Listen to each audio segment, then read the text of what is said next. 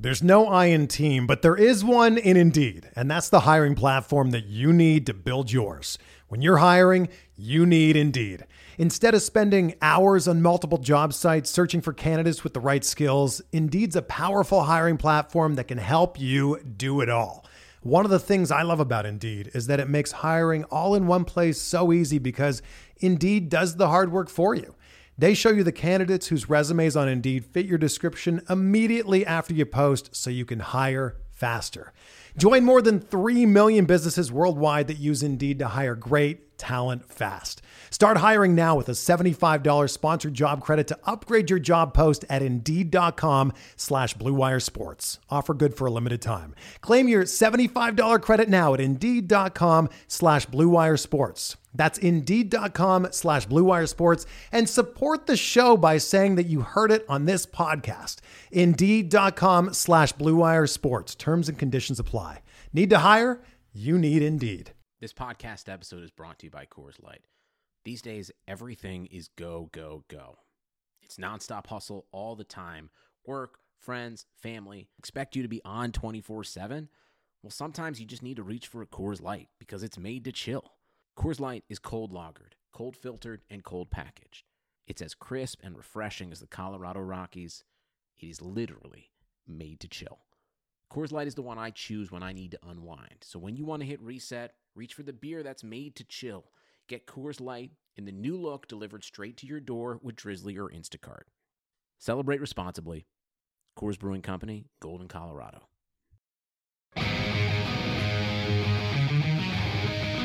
to get by Benning. Darnell Nurse left it in the corner, gets up center. Perry scores! Corey Perry! Lilia able to shake away from Solani. It's given away to Solani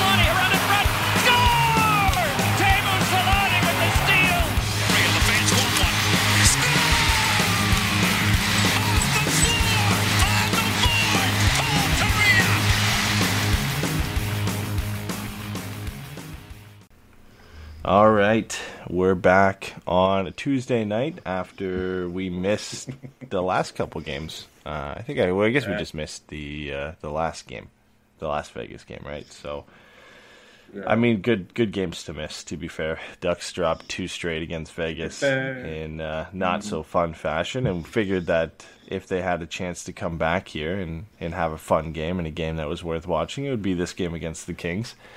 And uh, this one, this might have been the worst of them all because I mean, at least when you lose to Vegas, you're like, okay, you know, it's Vegas. They're one of the best teams in this league.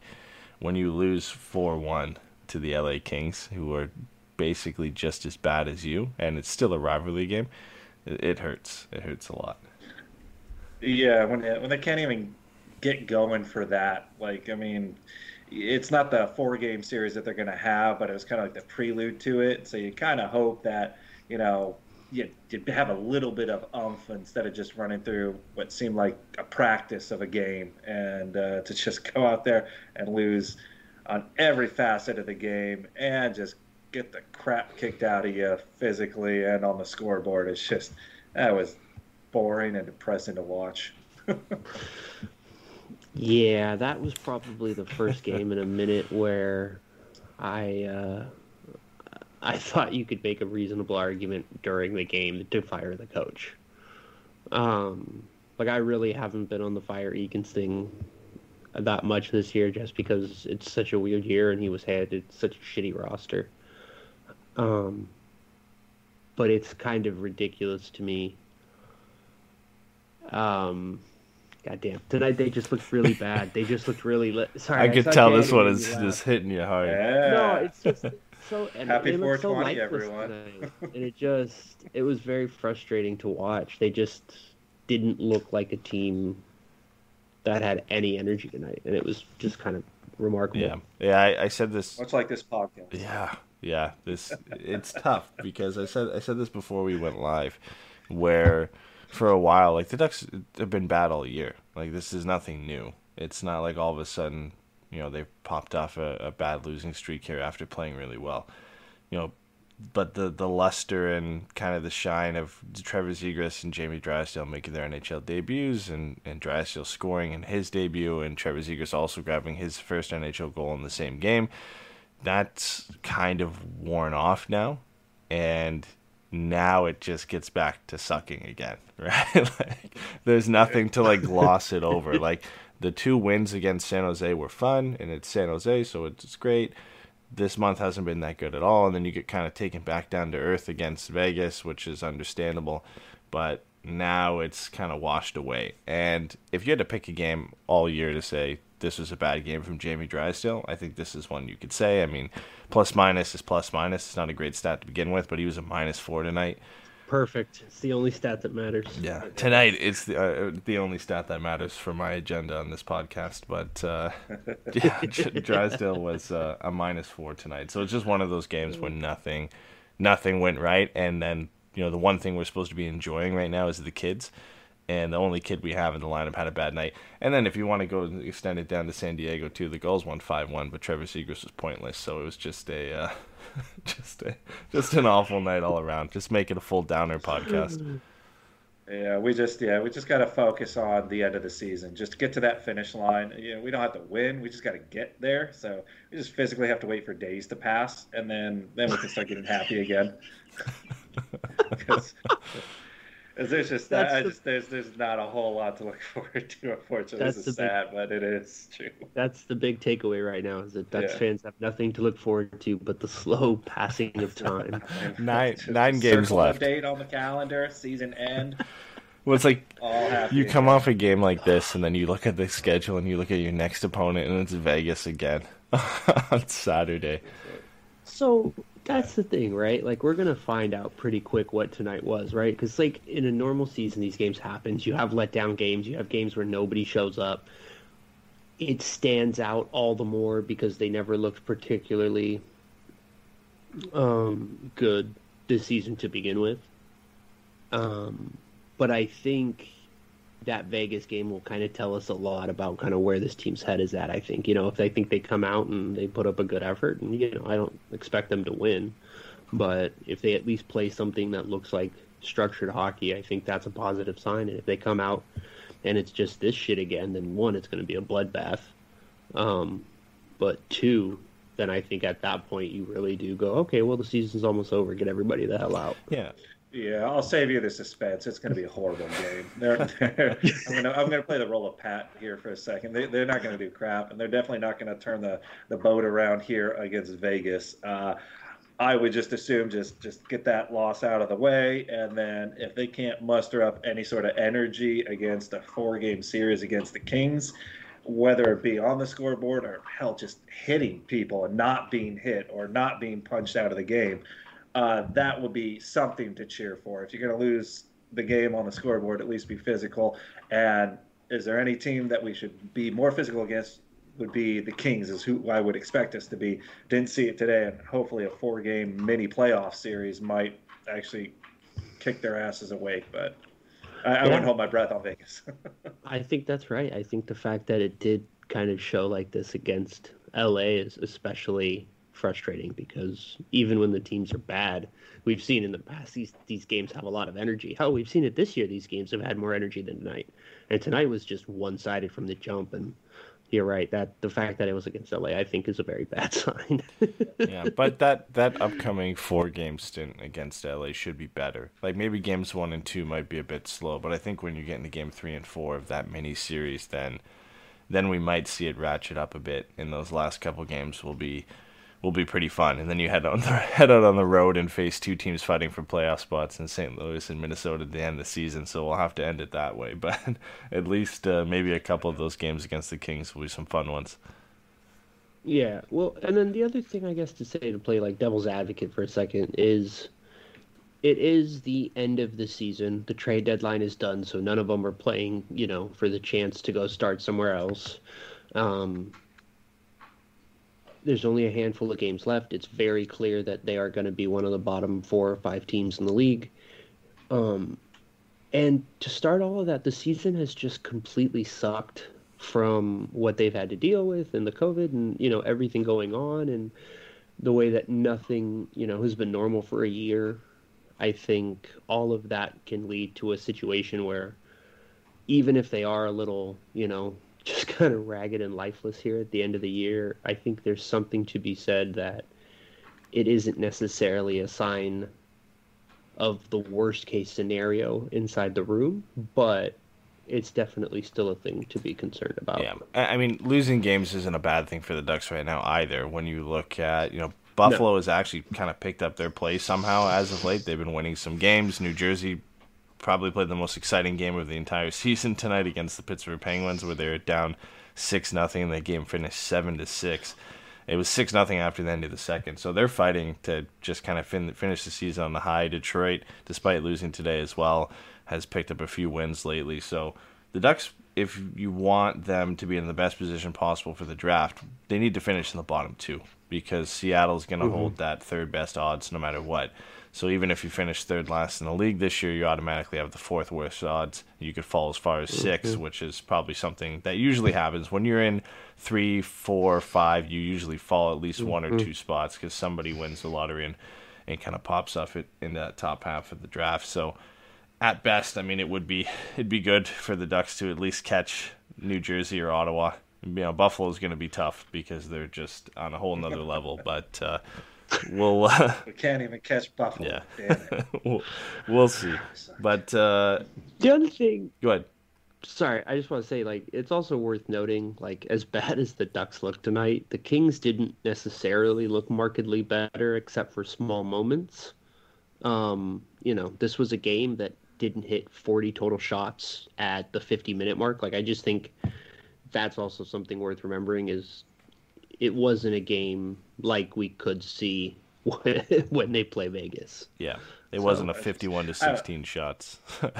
exactly. Yeah, but if you're not shooting, you're not scoring. Be hitting. Be be in a fight. Be something oh, where you're not sure. you know lose. That's what. That's just what's so fucking boring to watch. It's just go like, oh god, we're just getting our asses kicked, and then we can't even can't even defend ourselves. Guys get knocked over. Guys can't. Yeah, it's just it it's yeah. I, I think no, the yeah. big thing too is there's really no excuses lineup wise. Like mostly everybody is healthy at this point, barring Hampus Lindholm and then Isac Lundeström, who we I finally found out what was wrong with him. I don't think it had been put out anywhere, or I likely missed it. But Eric Stephens mentioned that he had an appendectomy. Uh, I don't know how long ago, but that's why he's been out of the lineup and been listed as a scratch for the last couple of games. So apparently he's back skating again.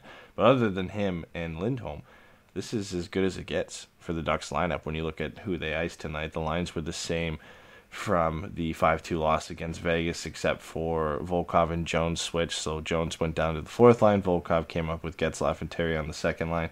And then Andy Welinski checked back in for Jacob Larsson to play with Cam Fowler tonight. But uh, and then Anthony Stolarz was a starter, giving John Gibson the night off after two uh, two tough games against the Vegas Golden Knights. But this is this is a healthy Ducks roster. This is what a healthy Ducks roster looks like. Outside of, like I said, Lindholm, Lundeström, and maybe Zegras, who should likely be up at this point or could be up by the end of the year. Uh, how many games does he have left before they don't burn that one year off. The Ducks have, I think we counted nine games to the end of the season, so he could play every single one of those nine games and fall, I think, at 26 games played, and it was 27 to hit the accrued season. So he could be up for okay. Saturday. Any day now. Any day now. We'll see. I mean, he's been, other than tonight, he's been performing at a high level for the Gulls. Two games ago, he had four points.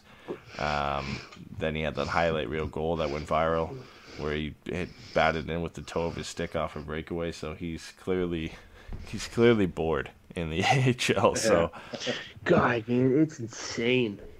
Just how at ease he looks down there. Just he just seems the game just seems to move so much slower for him than everybody else.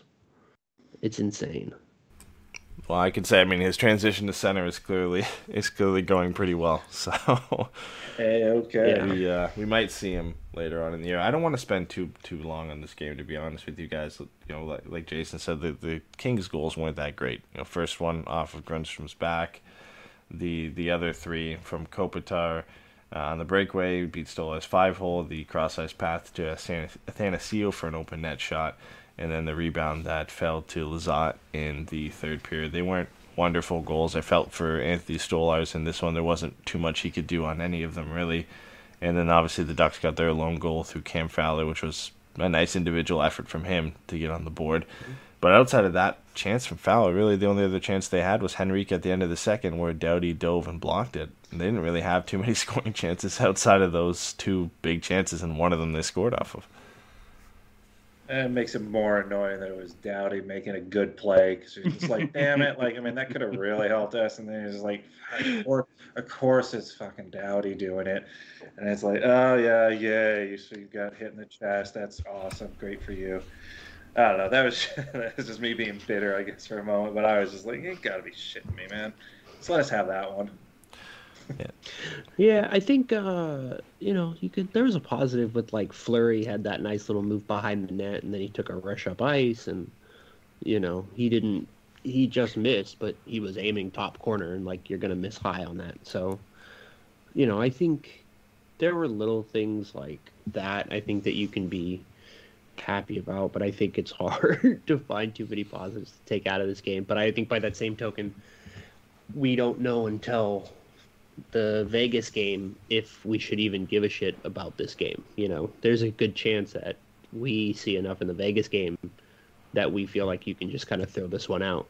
So we're we're getting to that point in the season. I mean, obviously these games don't mean anything. The Ducks are likely a few more losses away from, you know, officially and mathematically being out of the playoffs. I think there's some guys in San Diego that I know a lot of people want to see get at least one look this year. Dave asked a question in the chat about uh, Olle Eriksson and, and Lukas Dostal. Uh, and with the OHL season being canceled, Jacob Perreault is another one who is going to be in San Diego for the rest of their season and could be an option. Do you think we see any of these guys near the end of the year here? Obviously, you know, there's only nine games left, and Trevor Zegras is likely one of those guys that's going to get called back up. Do you think either one of the goaltenders or Perreault gets a shot before the end of the year? No, I, I think I, Perreault does. Yeah, I, I, wouldn't think the goalies do. I, I think uh, it's still, you know, Gibson's net unless he starts dealing with an injury or something like that. And they want to bring in a third, you know, well, technically their fourth string goalie, uh, but they they still have a couple of games from Miller to, to play if if Gibby's not going to play. Stolarz is going to be the the backup next year, so they probably still want to give him some more reps. Um, and then other than that, they they really wouldn't bring him in. I mean, we haven't even seen uh, Stolarz until you know the injury, and then just hey, just throw him out there because what the hell, why not? And uh, until you know started playing really well, he wasn't really even there. Other than that, he was in taxi the whole whole season. So I can't imagine they they jump over three goalies to just give that other guy a shot. I would love it though. I mean, Lukas Dostal has had the most interesting season I think I've ever seen from. Eh, I mean, not just a, goal, a you know rookie goaltender in the AHL, but really any goaltender where he started on a five game winning streak and had like four of those games were 40 save plus performances and looked amazing. And then he lost seven in a row and it didn't look great. And now with his win tonight, it was a 37 uh, save performance, only letting one goal. He's won six in a row. So he won five, lost seven, and won six in a row. It's the weirdest start I've ever seen to a to a professional career. But he's I mean he's coming on hot late here, and I know it. it I I see the same thing as you, Jay. Like it's tough to leapfrog three guys to get a start here, where Gibson's healthy, Miller's healthy, Stolarz's just playing games, and you know despite not looking too great tonight, he's been playing well. I would love to see Dostal get a start. I think he definitely would get a look over Olle Eriksson Ek because Eriksson, Eriksson Ek's lost his last three in a row, and Dostal's kind of taking the starting job. But yeah, it's tough unless it's like the last game of the season. It's really tough to, to get him in there and, and give him a start. So, I just don't. Yeah, I just don't think there's much of a point either because what are you going to do? Bring him in on a team that's pretty much given up and their season's out? Yeah, let's throw let's throw the kid in there and see what he can yeah. do. Yeah, it's just it, it it's not a good situation to do. At least the other guys had a chance during the season, and you know they're still mm-hmm. trying to play to play. So I, I, if if you're Eakins right now, right, and this is where you're at in the year, do you just tell John Gibson he's done?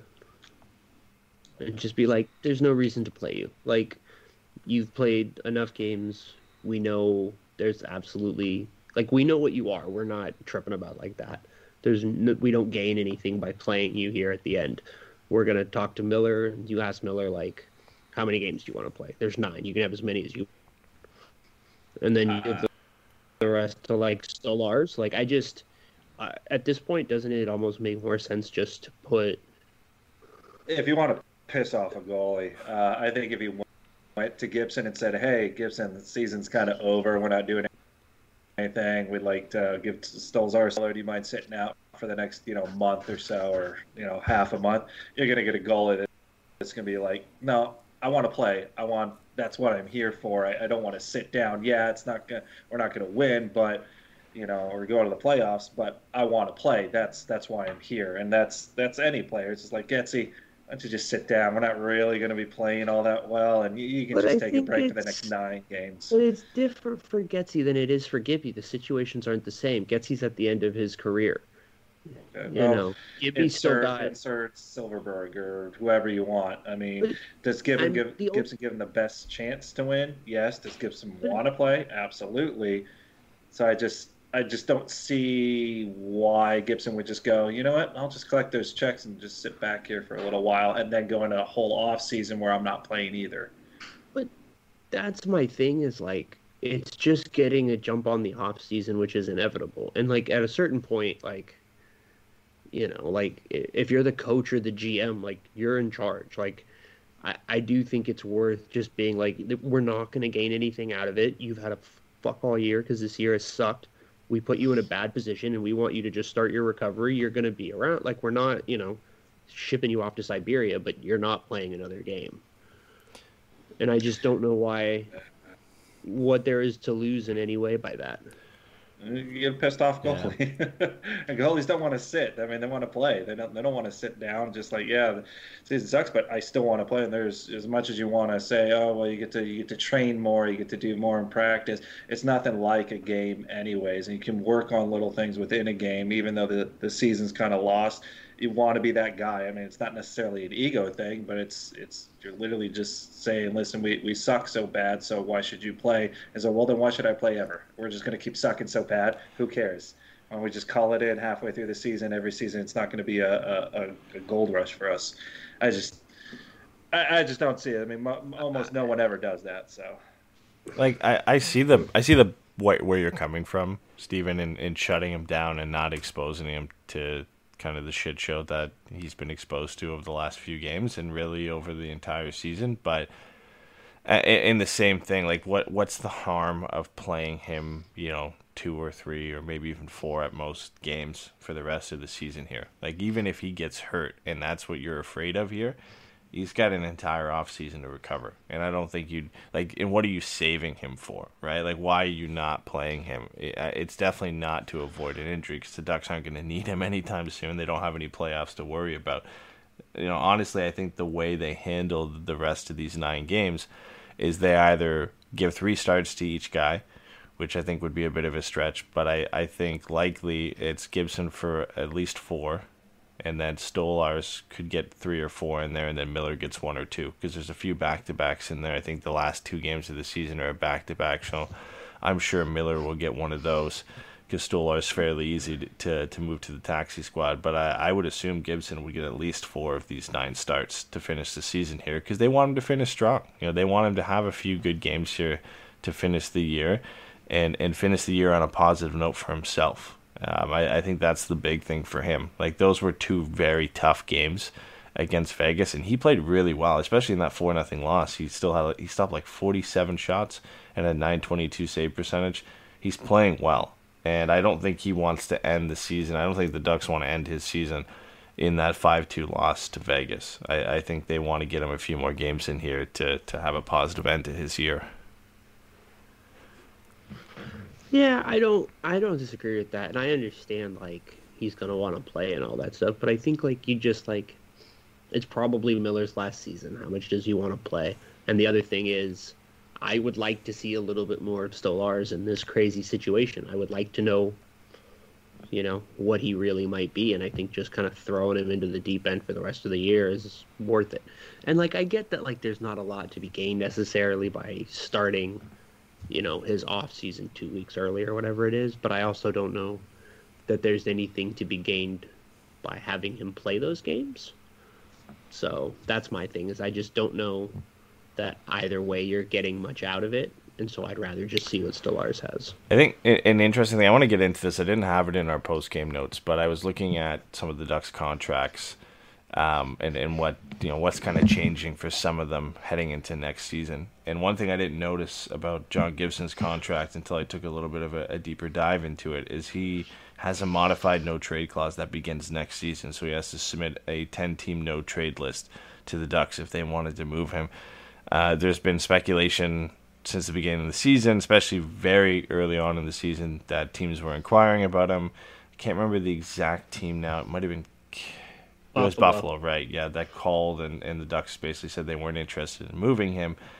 But I think if, if there is any off season or any time to move John Gibson, if you're seriously considering, I'm not saying the Ducks are, but if you are, you know, we're seriously considering moving John Gibson, I think this off season is the best time because you have the most leverage in terms of the, the amount of teams you can go out and offer him to. Because I think the amount of teams who can pull it off in terms of the amount, the assets it would cost, and then also the need of a, a starting goaltender like John Gibson, the list already kind of starts small. And usually it's the teams near the bottom of the table in the league, teams like Buffalo, that are looking to kind of build from the net out. And I would think that at the beginning of next season, and G. Gibson has a modified no trade clause, Buffalo is likely on that 10 team no trade list for where he wouldn't want to go. If if you had to trade John Gibson, do you think like this offseason is the time to do it just because of that clause and it kicks in? Better have somebody to come in and replace him. Otherwise, otherwise you're dooming this team. Uh, you're riding your hopes on Dostal making that transition to the NHL, and uh, even then, you're still waiting three or four years on the, that hope. So I don't think the Ducks are in any position to get rid of a, an all-star goalie um, with no clear replacement in the wings yet. So I, I would hesitate to do that because I think it kind of cripples you a little bit. And um, I just unless you're getting a guy who's really close as a return for a goalie, but then I think that diminishes your your return prospect or draft wise. So, I mean, All I right. guess I guess that's the best they can they can do. If they want to move him, then sure, that makes sense. But I don't see why they would. What about no Ghost and Carter Hart for John Gibson? No, I don't want Carter Hart. Yeah, I mean, I I I see where you're coming from there, and I like the idea of bringing in a young netminder. Um, I I think Gostisbehere essentially is just to make the cap work at that point. So it, it really is yeah, just a, but, well, a one for one. A good, I mean, I think you would have to throw in other stuff, but I like I think there would have to be a couple of picks involved there. Um, but just as a structure, basically giving Philly a youngish goaltender who's the guy they hope Carter Hart turns into. Yeah. For oh, Carter Hart, whose timeline fits the Ducks much much more uh, succinctly, I guess. Yeah, and, and Gibson's from Pennsylvania. yeah, there you go. There it is. yeah, yeah. Sure, he's got a picture of him uh, with a Philadelphia Flyers blanket and pajamas oh, as a yeah. kid somewhere that we can post up yeah, somewhere. Yeah. It was growing up in Pittsburgh. I'm sure that was it. I I think I think yeah I think you've got a shot this off season to get your best possible return for John Gibson. Um, I think there's still a lot of people around the league who, rightly or wrongly, attribute most of this last couple years to the team in front of him and not to John Gibson so much. So, you know, I think every year that you give him kind of behind this team, you run the risk of people feeling that he's less and less deserving of the benefit of the doubt. Um, so I, I think you have a shot. I think especially after the expansion draft, you might have a shot at getting a couple people in some weird spots who might be willing to make a crazy move. So I think yeah, probably trading him at the draft this year, the entry draft would probably make the most sense. Yeah. the return would have to be crazy. Yeah. Just Oh, it'd be. It, it would have to be, you know, a first round pick, a top prospect plus plus on top of that. Um, and I'm not saying I want to trade John Gibson. I'm just saying if you are, No, no, no, no. no. yeah, if you're if you're the Well, Ducks and you're seriously thinking about it, this is the probably the best time to do it. I you know not in terms of uh, you know his level of play and his numbers speaking for themselves, but just contract wise and having the most suitors available. As hard as it is to move an elite goaltender already, because most teams already have an established netminder and they're not really looking to pay the assets to you know for a small upgrade in net. And in some cases, John Gibson would be a big upgrade. But even then, if they're comfortable with who they have, it, it takes a lot of names off the board. And then you throw in a 10 team no trade list to that as well. You could potentially wipe off the rest of the possible trade partners off that. I, I, wonder if it changes your mind. I'm going to open up a lot of, uh, you know, a, a deep wound and a, a debate that, uh, that a lot of Ducks fans hate to hear. Um, but would you be more inclined to trade John Gibson this offseason if the Ducks went out and signed Freddie Andersen as an unrestricted free agent to replace him? No. I, I, I, think you, you even if you trade Gibson, you bring back Andersen, you're you're right back where it is. I mean, if anything, I feel like Andersen's been more injured over the last couple of years, although he's they've been using him like a workhorse even more than Gibson.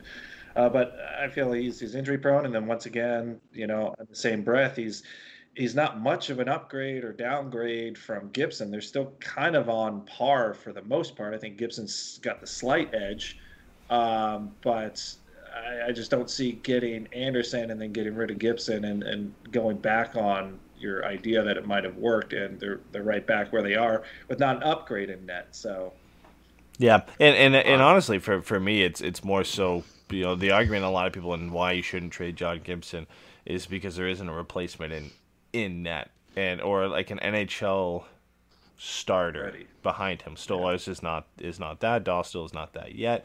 Ryan Miller is likely retiring at the end of this season. so keep Gibson. Yeah, but you know if keep him. if you can get the ways to get assets, you can keep if you can get the assets that you want, like if you get the offer that you you you, you know you need to move John Gibson, and then it And you doom this team to a four-year rebuild, if that, and you're pinning it on hopes that your Dostal works out and whatever else you might be able to find along the way in the next four years. but but okay. So let me say this: I love it, Eddie. I think it's a great fucking idea. I think it makes a ton of sense logistically. I thought they should have looked into making that trade at the deadline, and see what they could have gone gotten out of Toronto in swapping those back. I don't think it's in any way an admission that they made the wrong choice. I think it's in every way an admission or a validation of the decision they made. Because at this point in time, Freddie Andersen's reputation has taken a huge hit. He's consistently underperformed in, you know, the playoffs and high leverage situations and things like that. Like, you know, I know the team in front of him doesn't play a whole lot of defense, but at the same time, that they, he plays for one of the highest scoring teams in the league, especially just on raw offensive firepower. Like, they can compete with anybody. So, I think the fact that he hasn't had any success is ridiculous. I think, you know, I, I think the idea of bringing him back on like what three year, four million a year, some stupid deal like that, getting Gibby out the door, getting a bunch of picks, seeing if you can get a couple of young players, I think that makes a ton of sense. Do I think Freddie Andersen is going to be super excited to come to Anaheim and have a young quote unquote goalie prodigy behind him in the system? No, I don't think he's going to be super keen on that. But I I definitely think that's the situation the Ducks should look into. But Well, should we also bring Carlyle back then? Let's just, let's I- just- I knew let's just Freddie double, no, would- Let's just double dip. Let's just double dip, and we'll just get everyone back. You say, what's Dan Bylsma doing? Can he still play forward? yeah, I but what that I knew guy? Freddie would would spark that, and and I use Freddie simply just to kind of trigger people Here's a the little bit. thing. But it could be anybody. It could be Antti Raanta. It could be Peter Mrazek. You, you know what I mean? It could be anybody. go out and trade for Braden Holtby. I don't care. I just think the idea in and of itself has merit. I think it makes a ton of sense because I love Gibby, man. I want him to be able to go play somewhere and be successful. Like, I don't know that by the time this team is ready he's going to be the goalie that he is today. And that sucks that his prime is going to be wasted because, you know, Bob Murray just misjudged so many things over a five year period. Like, it just sucks ass. But there, the idea of not, I just think trading it makes a ton of sense. Like, he's right at his probably his most valuable as far as age, contract, the flat cap, all of that stuff. I think the potential return on something like that is insane. And you know, like you said, Freddie's just a name to throw in the hat, but at the same time, like Freddie's actually the perfect goalie to bring in for, you know, uh, a rebuild like that because just Freddie's just a ho hum goalie. He's just like it just is what it is. To a three year deal, he's, he's not... 34 at the end of the deal. You're likely, I, I mean, like, yeah, I just I think it makes a lot of sense. I think, like you said, picking the name Freddie makes it an entirely different conversation to everything Jay has said in the last two minutes but I think the idea as it's structured has a lot of merit. This is exactly why I wanted to ask this question on, on when Jay was on the show because he's the perfect person to have to discuss it. No, it's it's fine if if you're if you're true if you're being true to your heart and you outside of the nest, then by all means if that's your goal, go ahead. Get him out there. Let him let him fly. he's, he's got to be a peacock. You got to let him fly. So go go right ahead. Um, a Ducks standpoint. You are pretty much signaling a white flag for the next three years, and then once again, Freddie's not the guy that's going to get you anywhere. And plug in whatever other name you want to put in there. Um, you know, no one's going to be better than Gibson. So trying to do that, and then once again, really, we're just pinning our hopes on Dostal and hoping that that pans out after the three-year deal. If if we've still got Gibson, we've got a bona fide number one. You can move some of those other pieces around and try and build that team up. And a goalie has a better longevity than you know your casual you know player or forward or anything like that. So to just write him off by the time he's you know 29 or 30 and go he's not he's he can't be a good goalie at that age. He still might be a great goalie and he might be in that transition period where he's still leading, but Dostal's kind of coming behind him. But at least you have that opportunity in the next three years. Putting in Freddie and then wait until he's 34 or something like that, and he's not going to be better. He's going to be worse than Gibson. You just pretty much are just playing mediocrity for the next three years, hoping that Dostal works out. So I just don't understand why do that. Gibson's not really crushing you on the salary cap. Um, you could still probably trade him. Um, you know, there's just ten teams you can't trade him to. So. Yeah. I guess my question is, what are your expectations for this team next year and the two years, like for the next three years? Because like I don't think it's much different than what it is now, which is why I don't think it's worth keeping Gibson. I think I, they are a bottom of the West team for another two years.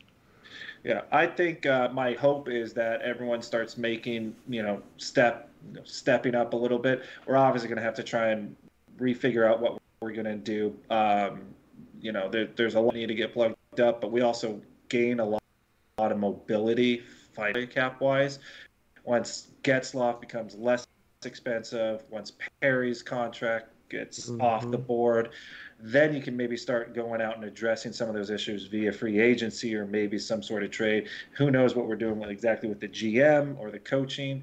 Um, I feel there's a lot of pieces getting into the right spot, and I feel the management is not steering the ship very well, and so that's why we're kind of stuck a little bit going in a circle. And I feel eventually that will get righted. Uh, I don't think it's them, but I think we can be far more competitive next season than this season.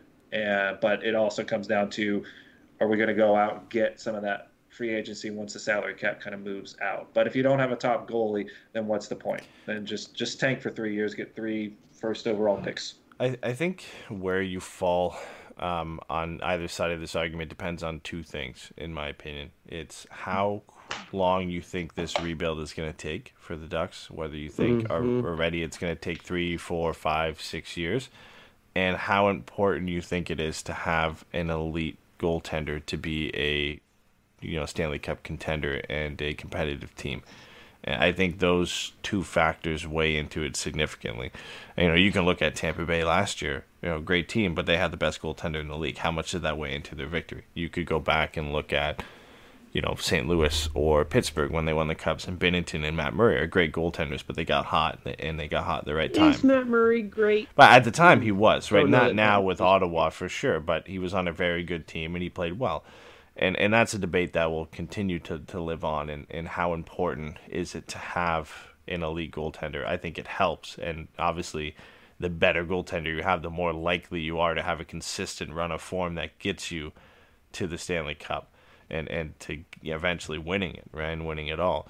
Um, but the the rebuild thing is the big one for me. Like I think already, as where the Ducks stand with or without Gibson, are three years away at the very least from being a decently competitive team that could win a couple rounds in the playoffs. And then if you're gonna say Stanley Cup contending team, unless they luck out and, and get a franchise player in one of these drafts, you know, a Nathan MacKinnon, Connor McDavid type player, Auston Matthews, something like that, you know, whether Shane Wright or Connor Bedard or whatever turns out to be that guy.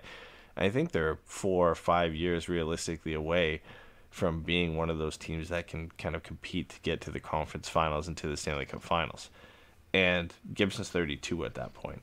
And and I think yes, goaltenders have you know longer longevity in terms of how long they can be good and how long they can stay competitive but that's not the same and i think when you look at gibson's workload over the last couple years the style of play that he has he just seems to me as a goaltender that won't be the same guy we have now into his early and late 30s around 32 33 and we're looking at potentially a sergei Bobrovsky type you know not, i don't want to say meltdown but shift in form where he goes from being one of the top goaltenders in this league to he's all right, still good, but he's not that guy that we thought he was. And you know, I, I see the same eventually for Andrei Vasilevskiy as well. The way he plays, the style he plays, I just don't think that's gonna last into his. There's no I in team, but there is one in Indeed, and that's the hiring platform that you need to build yours. When you're hiring, you need Indeed.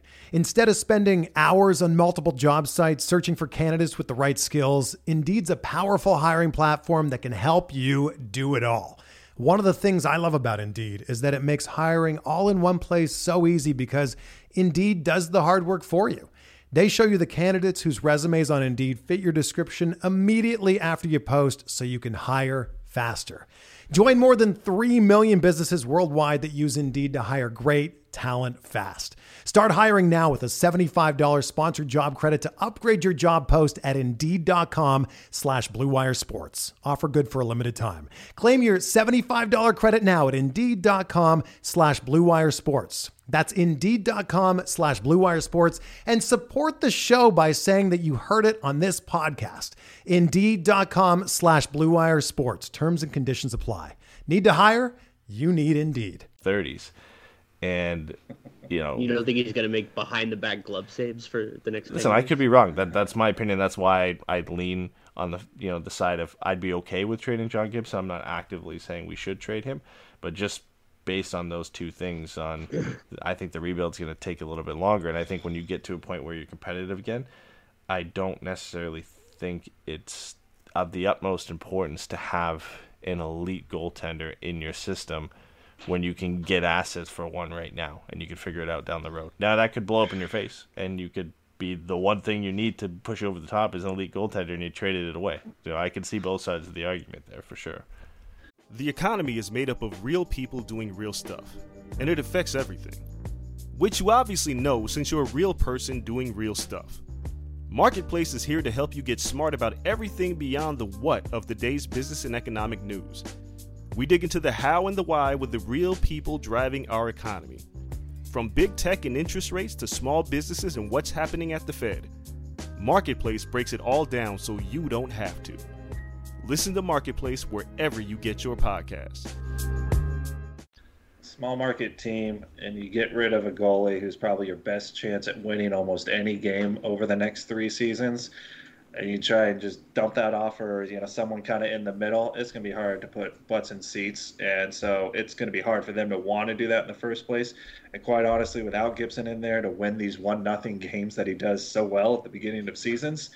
Um, you're gonna you're gonna be hard pressed to, to I mean you're you're definitely going way down and you're committed to the tank for the next three seasons. I think I don't think bringing in Freddie or anybody else is going to get you out of the seller.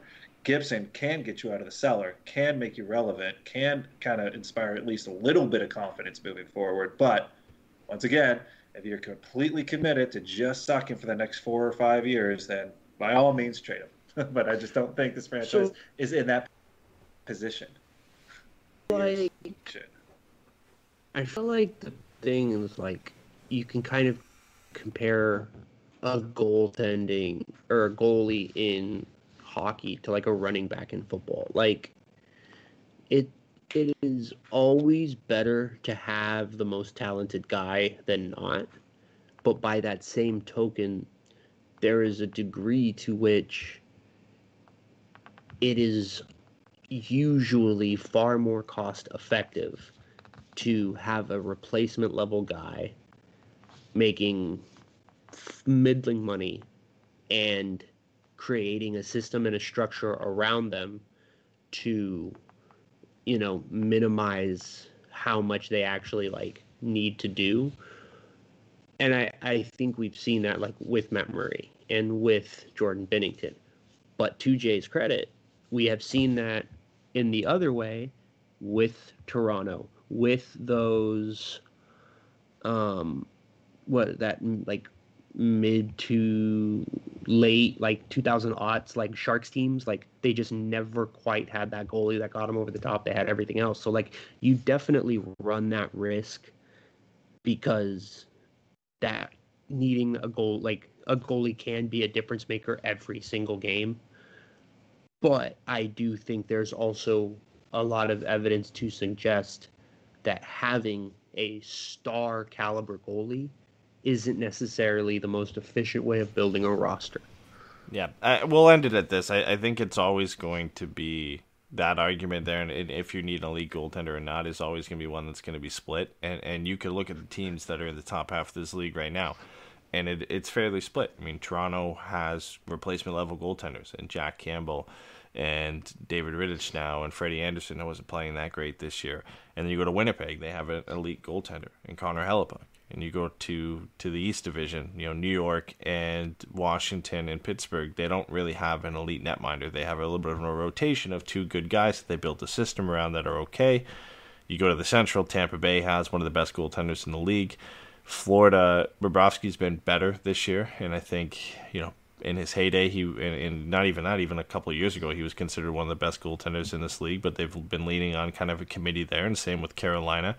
And then you head to the West. Well, Vegas has Fleury, who I would still consider an elite netminder in this league, and then they've got a, a, an excellent one B in Robin Lehner, and then Colorado has Grubauer, which I think he's kind of right in the middle of being a regular. You know, who I don't even know if Grubauer is an elite netminder or not, or if it's just the fact that he's playing in Colorado, and and there's such a good team. He's good. He's, he's, ma- he's, making yeah. steps. Yeah, I mean, but I mean, I even liked him when he was in um, Washington. It's just he he was behind uh, Holtby, so he couldn't really get out of that before he went over to Colorado. And then he's just been injured a little bit, but Colorado's really good. But I think Grubauer, he's on the cusp of, of getting to that upper echelon as far as uh, goaltending athletics. Yeah, but it, it, it kind of just shows you the, the mix, right, and why it's it's always a, a, pretty heated debate when you discuss goaltenders. Is you know good teams in this league. It's a mix of replacement level goaltenders and elite level goaltenders, right? So yeah, but um, once again, all of those teams have elite goal yeah. scoring um, and elite defensemen. We don't have any of that. And trading Gibby is not all of a sudden going to give us that. It's going to give us the possibility of prospects that might work out in that way. And it's just like, well, listen, unless those are in the pipeline, you got a good feel for that. I'd say keep the goalie because that at least gets you some wins in yeah. there. But all right. Yeah, no, well, sure. you mentioned it with some of the young players and the prospects we have. We talked about Jamie Drysdale earlier in the show. Uh, I want to move into kind of a few topics about Drysdale because he's become a topic of discussion lately. Obviously, the OHL season's been canceled, so he's sticking around with the Ducks for the rest of the season here. But there's an article that was put out, I think, a couple days ago um, that kind of went against the grain in terms of what we've thought of Jamie Drysdale this season and talked about how he's been struggling lately and how he's been struggling really for most of his time with the Ducks. And I read through it, and it's a long article. It's on Pucks of the Feather if you want to go check it out. And I, I, I wouldn't say it's it's horrible, and I, I don't want to slander you know the the author who wrote it, uh, but it it it leaves out a lot of things, and it, and it leaves it a, a lot up to analytics. And I think when you look at Jamie Drysdale as who he is and, and the type of player he is this year, he's the youngest player in the National Hockey League right now as a defenseman, which makes it even more difficult for him to adjust and play. And not only that, he's not playing like an 18, 19 year old defenseman would. He's not playing 13, 14 minutes a night. He's playing 20 plus minutes a night for one of the worst defensive teams in the league. On a bad team, you're going to have bad underlying numbers. It's just how it works. You know, some players who can drive play will have better numbers than some of the guys on their team that can't, but more than likely, you take a bad team and most of those guys are going to have bad numbers. And you take a bad you take a player off that team, put them on a good team. Let's look at Jani Hakanpää with the Carolina Hurricanes. Look at his underlying numbers for the rest of the games this season after the Hurricanes finish the regular season. I guarantee you he will have some nice looking analytics because he's playing Ooh, on a great Eddie team. guarantee. And he, you already look at the first, I think, two or three games he's played there. His numbers look significantly better than he was in Anaheim. Does that mean he's a better player in Carolina? No, he's the same guy, but he's playing in a better system and a system that does well analytically and does well when you look at the numbers. And I think I think it's tough to judge Jamie Drysdale on that and that alone and say that he's struggling because he had when this article was written, I believe he had five points in 14 games, which for an 18 year old defenseman is not bad at all. And every game up to really maybe the last couple, he's looked calm, he's looked comfortable, his skating has been on full display. He does not look like an 18, 19 year old defenseman. He looks like a guy who's, you know, early 20s and has been in, in the NHL for the last couple seasons. And he really hasn't made too many noticeable mistakes. I know we picked a, apart a couple in, in this game, but outside of this game, there really hasn't been times you've looked at Jamie Drysdale and said, "Man, what are you doing? Like, wh- where where were you on that play?" So I think it's I think it's a bit unfair to say that he's struggling if you're just taking into account, you know, how bad his numbers are with Josh Manson and how bad his Corsi for percentages or his expected goals or his individual impact on the game, because this is a bad team and he's a part of that just as much as save percentage and goals against average are team indicative and you can't really say a goaltender is bad because his save percentage is you know john gibson is a perfect example of this are we going to say john gibson is bad because he has a .904 save percentage or is a lot of that Yes, lot of that's exactly would. what we're going to do. That's a lot yeah of people will. or, or does a lot of that have to do with the, the team and the team he plays on and how bad they are and the system they play in? It's a small sample size for Drysdale too, so I wouldn't put too much weight in it early on in this career. So it's you know if you want to try and sit there and pick apart, you know, like I said, an 18 year old kid and what he's doing is just it's viewed almost almost everyone kind of sucks coming into the league. There's very rarely a, a Connor McJesus that comes out and just blows you away analytically. Anyways, it usually takes you know one go around to kind of get it right. It might take a little bit longer for a defenseman, but does he have the skill set? Absolutely. Is if he's in a uh, better position with maybe better line mates, it, it gets even easier for that. But uh, you know he's he's going to have a little rough start to the career just because of the position the Ducks are in. But um, you, you can't put too much in on this one season. Go, ah, this kid's a bust. Yeah, I think. I mean, I I think the kid's incredible. Like, I do. I I really, for any of the young guys, just don't care about their analytics this year. I think maybe, you know, I guess what I should do is amend that to a degree to being more about Zegras and Drysdale. Um, but as far as those two, I really just want to see how they do. Like, I just want to physically see how they exist on the ice in an NHL game. I think, you know, you said it perfectly. The underlying analytics and numbers for the team are bad, and they're bad for the players because the team is bad. Like, that's just the way it goes. You know, I think that's the the, the reason, right, that you are certainly uh, concerned with Eakins is because the underlying numbers aren't good. And, you know, it's one thing to be a team that's playing well and doesn't have finishing talent. It's another team to be, it's another thing entirely to be a team that's not good at not playing well. And being a 19 year old defenseman who's already going to have a tough time just breaking in first, just based on you know the fact that he's a smaller defenseman in a traditional like organization and things like that. You know, uh, I just think there's nothing I've seen from him that makes me nervous, and everything I've seen from him makes me incredibly optimistic. And five and fourteen over a full season would put him on pace for right about thirty points, which as a nineteen-year-old rookie is pretty sweet. I don't know that there's, you know, I, I guess it is just a little bit of a debate. You know, how do you feel about it? Like, do you think the numbers should be better than they are right now, or do you just think he's 19 and he's going to get Yeah. better? I feel like it's a So- counter counterculture type thing. I was like, well, well, everyone says he's really good. Well, I'm going to find a way that he's really bad, just so I can say, no, you guys are all wrong, and uh, you you listen to me. Uh, Yeah. It's just like watch the kid play. Yeah. You, you'll see everything you need to see this season. The- I have no problems with you know exploring, you know, looking at analytics and, and kind of exploring the other side of his game. And, and if you want to say he's struggling, I have no problem with that. I just have a problem when you're taking some base stats and then applying it to him and saying that he's struggling because of this, when you can directly correlate that to the rest of this team and say, yeah, the team's struggling as a whole.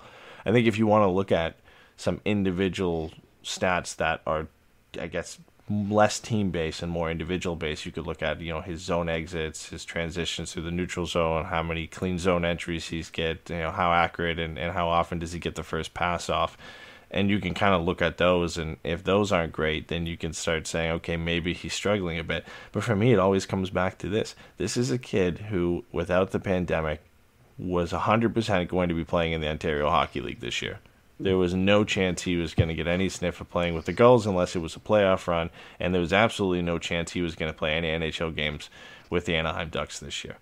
So anything right now, his you know rookie of the month in February with in the AHL, and then the fact that he's never looked back and he's been playing with the Ducks ever since and has been playing 20 plus minutes a night. This is all just bonus time for us to be able to see yeah, to see Jamie Drysdale do this. So you can look at and say, you know, if, if even if if those stats that I talked about, the things that are a bit more individual based, even if those aren't great, and you want to say he's struggling, for me, I just I can't buy into that because I always come back to the fact is this is a kid that should have been in the OHL this year, and the fact that he's mm. playing in the NHL and he's playing that many minutes, his skating is on full display. He doesn't look out of place. He doesn't look like an 18 year old, 19 year old defenseman in in the National Hockey League doesn't look like the youngest player currently playing in the National Hockey League right now. He looks like a guy who's been here for the last couple years, and he's only 14 games into his NHL career. So I, I just I can't buy into the struggling thing right now. It'd be different if you know the Ducks were one of the top teams in the Western Conference, and he wasn't looking great, and the uh, the rest of the team was, and then you could chalk that up to just rookie mistakes, and that's what we would be doing right now. And I think this article wouldn't ex- it, wouldn't exist if the Ducks were good. It would be Drysdale's you know rookie mistakes or whatever, or you know he's just clearly not ready for the National Hockey League. Send him back down to the AHL or whatever. So I I, I feel like it's a bit unfair to tag it with him struggling just because he's you know on par with the rest of this team. And then the fact that they're struggling. We're playing Andy Welinski and, and Jacob Larsson on a nightly basis. Like he's going to struggle in a defensive core that is rolling those guys out every night. Don't take away our one happy thing that we have. So just leave us alone. Uh, Yeah, it's uh, it's just that you're just talking about like the numbers and stuff because the other half of this has been, you know, some of the boys that crashed the pond have been talking about uh, splitting up the pair with him and Manson, and I thought it was really interesting. Jake wrote an article that kind of touched on it, and he looked at his numbers, and I looked at the numbers, and I thought the thing that was most interesting is when Manson and uh, Drysdale are together, it's very low event hockey. The numbers don't favor them, and they're losing the the shot battle and the chance battle. But overall, the game slows down and it becomes much less eventful. Whereas when Drysdale plays without Manson, uh, his numbers improve. He seems to be able to drive play a little bit better, but the events the total number of events on in the game go up. So even though he his percentages are better in a high event, I think it's also easy to look at that and see why a coach who was an NHL level defenseman uh, would definitely be inclined to play him with the player that is seeing just less things happen. And I think, you know, as a traditional coach or an old school coach or an ex player, like I definitely understand why, to what you're looking at, the idea of just not having more things happen when someone is on the ice who's the youngest player in the NHL and possibly the best player at his position on the team already. Uh, I, I get why you would put him in that position. So I think the numbers, you know, like I said, I don't really know that I care too much about his numbers this year, but I understand the way that people are interpreting them for concern. I think the thing for me too is his role changed when he was put with Josh Manson. That's the big thing. Is all of a sudden mm-hmm. Drysdale and Manson, when they were put together, became the top shutdown pair for the Ducks. They're playing against the opposition's mm-hmm. best players on a nightly basis, which when it you you mentioned that you know they're they've kind of slowed the game down a bit and they've got a bit more of low event game happening. That makes sense because they're not taking as many risks. They're not getting the puck as often. And when they do get it, it's okay, we've got to keep things under control here. We're going to start a breakout and we're going to transition slowly out of our own zone because we've probably been hemmed in our own zone for the last couple minutes here and so it makes sense that the numbers have taken a hit and the and kind of the the game has shifted the way it has because before I can't exactly remember who he was playing with when he first got called up, but when he originally got called up, he was not part of that. Wasn't he playing with Shattenkirk? I thought he was playing with Shattenkirk when he first. I think so. But that might have been on the power play. I'm trying to remember exactly who he was with. But either way, he he was not the go-to guy when he first got called up and yeah. the game shifted for him when he got sw- switched with Josh Manson because he was asked to do something different. You know, when he first came up, it was you know go out there, skate your ass off. You know, you create chances, do what you do best, and then Hampus Lindholm goes down for the rest of the season. Jamie Drysdale looks comfortable, starting to get more shifts on the penalty kill. They're starting to use him in a more defensive role to see how he can do there. All of a sudden, now he's thrust into this shutdown role with Josh Manson, where he has to completely change the way he plays to fit what the team is hmm. asking him at that point.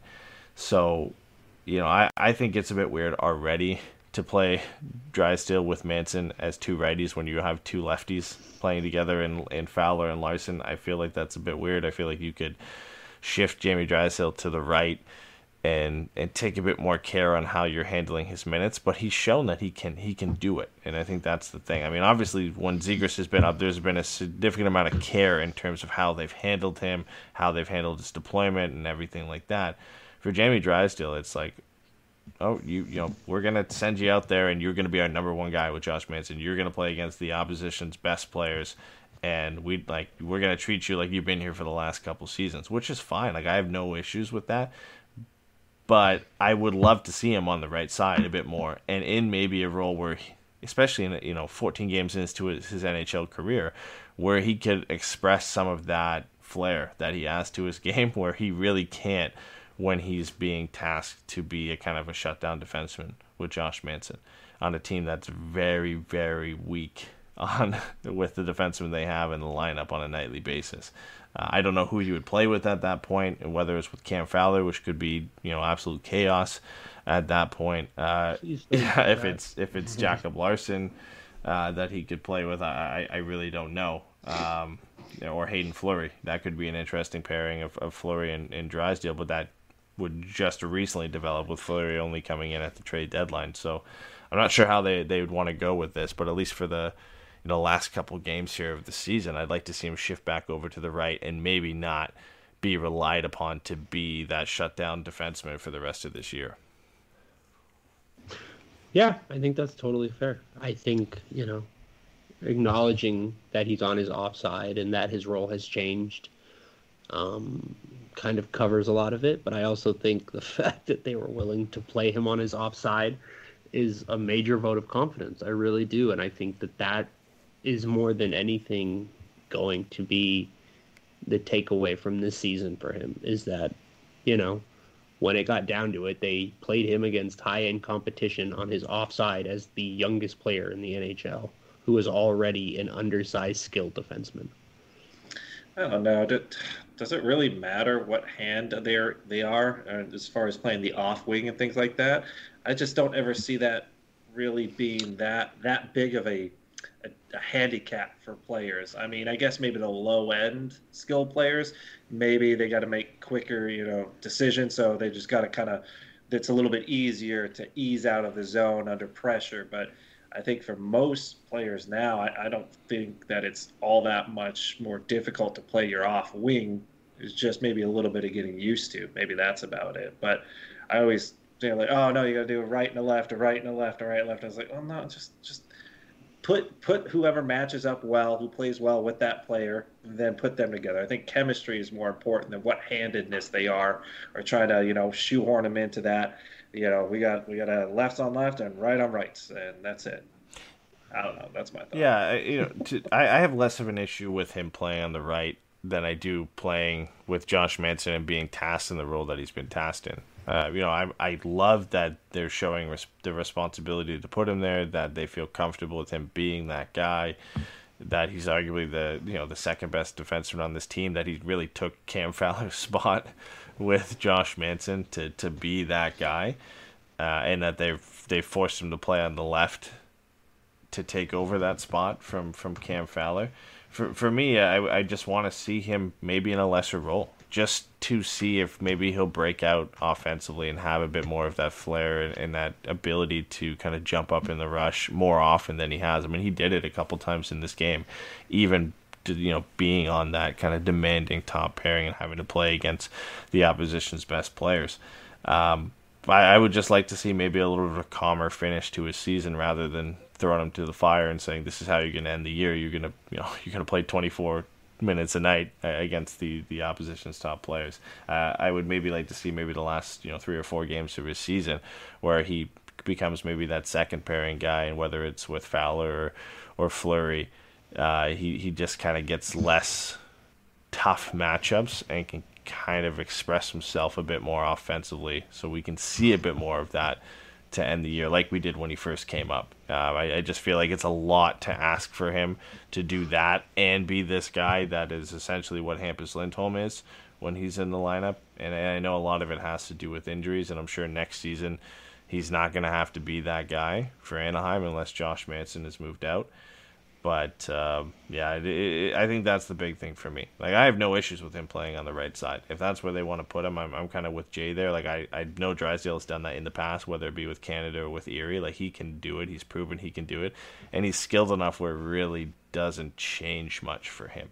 You know, he can execute a pass on his backhand just as well as he can on his forehand, and he's a good enough skater that you know, it, it doesn't take long for him to shift the puck to, to the strong side and, and, get it up the ice and get a first pass out. So I'm not too worried about him being on, on the, the left side of the ice as much as I am him having that type of responsibility this early on in his career where we don't get to see that kind of ease transition into being that type of guy.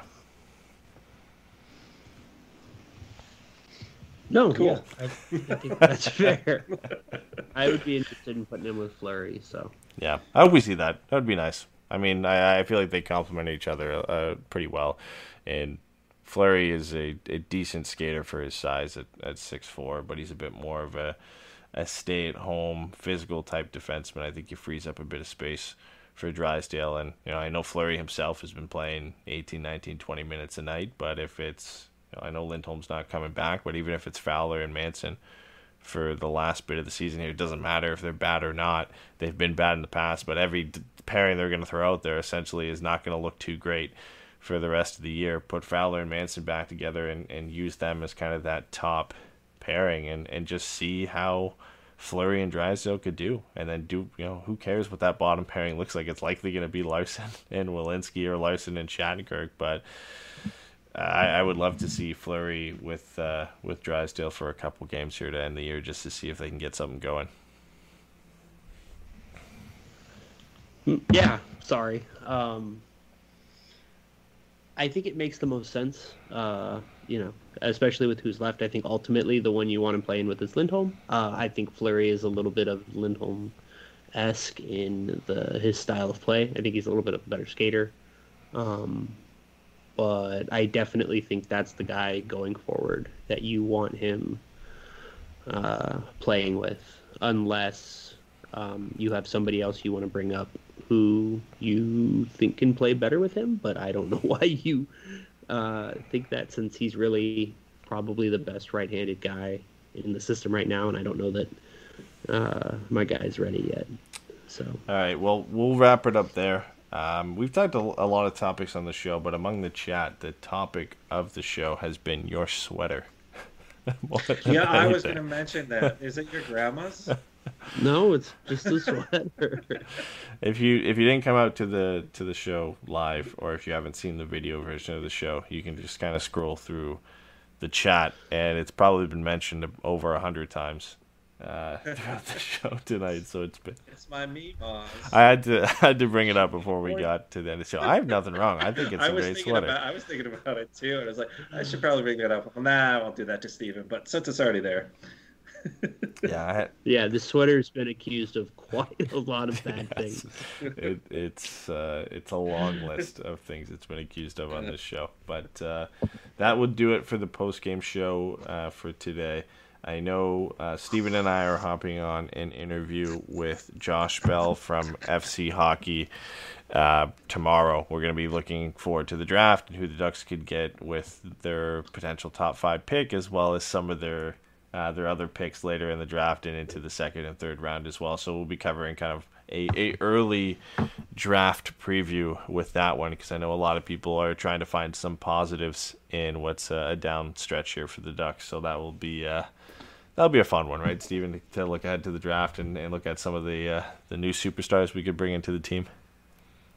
All hope is dead, Eddie. There's nothing to get excited about. No, it'll be fun. Uh, Josh's a good guy. He's a smart guy, so it'll be good to talk to him, and we'll we'll test him, see how much he knows. We'll make him talk about uh, guys in like the eighth or ninth round. So It'll be be a good lead up. We always have a draft uh, preview and review show, so a nice little early early draft coverage here. I know we're planning on setting up a expansion draft coverage show uh, in the next couple weeks here, where we can kind of do a deep dive on who we all think the Ducks should protect and who they will protect, and who will be exposed, and who we think Seattle will eventually take. So that will be a show. Uh, that we have planned, and then as for the next post game show, which would be slated for Saturday, just figuring out the details on terms of who's available for that show and if we're going to be able to put one out. Uh, if not, then the interview that uh, Stephen and I have with Josh will be taking its place for, for Saturday if we can't have a post game show. If not, you'll just have both. You'll have the post game show on Saturday and the interview uh, to listen to. So we'll keep you uh, we'll keep you posted on who's available for that show and if we're uh, we're able to go live for that one. I probably won't be there. I have to knit a sweater to match Stevens. Whenever we do the next It's uh, pucks and brews, we all have to come in matching matching sweaters to Stevens. we do. It's so cold in here. All right, well, appreciate everybody who came out live to the show. Uh, also to everybody who's listening to this to the next day, because I know a lot of these run late, so obviously everybody can't make it out. But uh, if you are listening to this after the fact, uh, give it a shot. If you ever have the chance to come out to one of the live shows, it's always a lot of fun. Uh, we always love engaging with people uh, live during the shows as well. So that'll do it for tonight, and uh, we'll see you on Saturday, guys. Take care. Bye, everybody. 420.